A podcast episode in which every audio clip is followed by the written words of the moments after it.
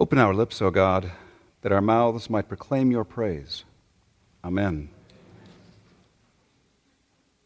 Well, on one level, this gospel story could look like business as usual. The men come home, they're ready for dinner, but, you know, the woman is not well. Well, what do we do? We cook our own dinner? Of course not. We heal her so she can provide us dinner. Thank you. Yeah, yeah. And if we stayed with that explanation, we would miss the whole point because this story is anything but business as usual. Jesus and the companions come to Andrew's house and they hear that his mother in law is ill. And so Jesus goes up to see her. And the language there, when it says he raised her up, is the same language that Mark uses when Jesus is raised from the dead. She's not just getting cold medicine, she is being restored from being separated. Whatever it was in her that was keeping her diseased or unhealthy Jesus doesn't just, again, cure the cough, but indeed raises her up, resurrects her. And in fact, in those days, women didn't come into the room to serve the men. Because of the separation of men and women, it was men who would have brought the food in. But in this occasion, what else could she do? What is the natural reaction when we have been raised up by God? We engage. We serve. We don't stay disconnected. We don't gather up little spiritual experiences of God. I got healed today. This was great. I hope Jesus is back tomorrow. But in fact, the natural, inherent reaction is simply to engage, to serve, and not worry about what the customs were yesterday. What else could she do? She had been raised up. And this part of the story is the setup for the next part. Because then at evening, people hear that Jesus is in town. They bring him all kinds of folks who are ill, who need demons cast out, and apparently it has gone very well because there's large crowds. And I don't know about you, but if I'd had a really good day like that, I know what my next day would be like. Let's do more of this. This is very popular. But what we hear is that Jesus gets up in the pre dawn hours before anyone else is up and goes to a quiet place to contemplate, to pray, to listen. What is today supposed to be? What am I supposed to be about today? And while he's there, the disciples are, what does it say, hunting everywhere for you. Because the crowds want more. They want more of you, Jesus. Why are you hiding out here? What, what's going on? And, and he says, No, it's time to move on. And so Jesus does a couple of great epiphanies for the folks. First, in the raising up of Simon's mother in law, in the healings and exorcisms, reveals that God is in their midst, reveals that God is within them they are being raised up. He's not giving them their lives, He is calling forth that which is in them. And then the second epiphany that He does for them, the second revelation, is that He leaves town.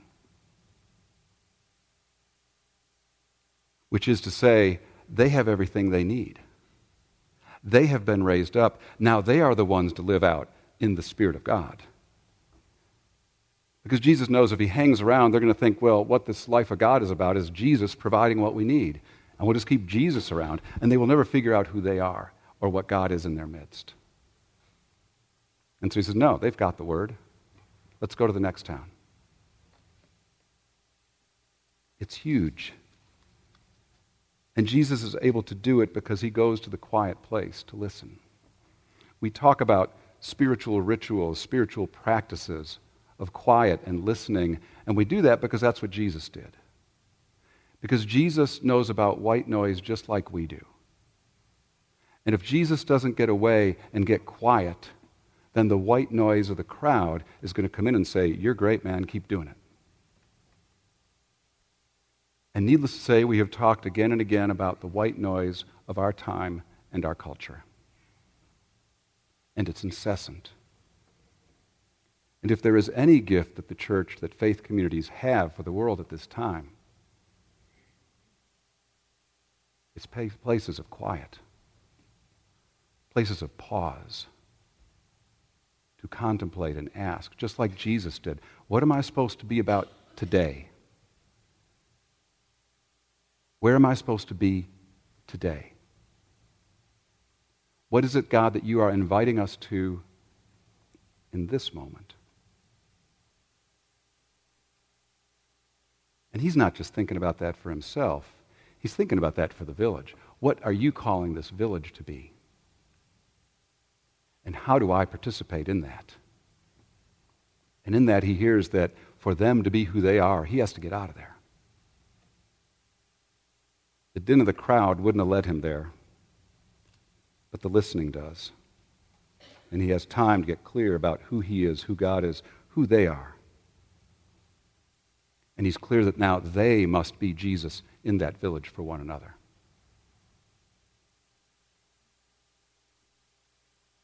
The epiphanies in the story, we are raised up to be engaged.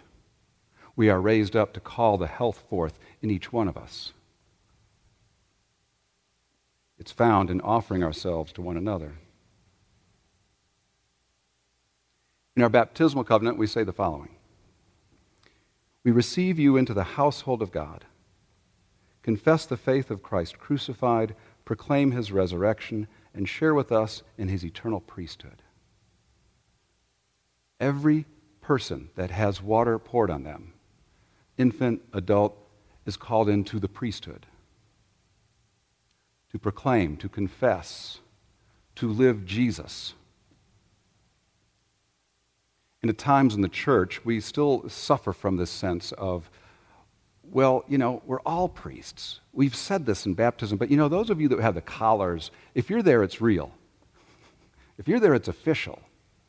It's kind of like, I, I know in a sermon at least a dozen years ago or so, this great New Yorker cartoon.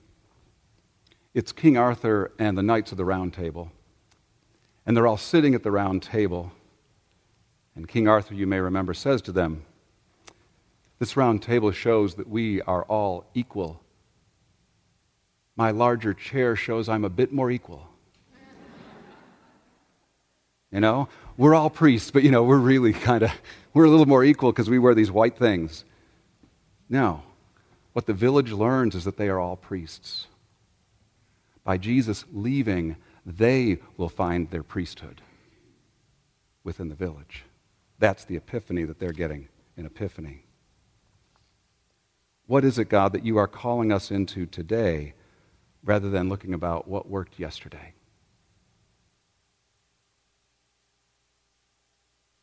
Well, that's what we're seeking to do as a community of all souls in this time of discernment we've called koinonia where we are choosing to have a season of stopping and listening and pausing and asking ourselves, what does it mean for us to be Jesus in 2018? What is it about Jesus that we will see in our village if we open our eyes? How do we pause and listen and see what is it about God that we can learn in our village what is it that God is inviting us into? Where is the resurrection that's already in our midst? And what we know is that to do that, we have to go to a quiet place. The community of All Souls for 120 years has been going to quiet places to listen. How is it that you want us to be resurrection? And you've heard us talk about the 1920s when this congregation was engaged in going to the state legislature to talk about the horrific prison conditions. And generation after generation of this congregation has paused and said, What do you need us doing now in the 40s? And what do you need us doing now in the 50s and in the 60s? What is it that you are inviting us into that is anything but business as usual?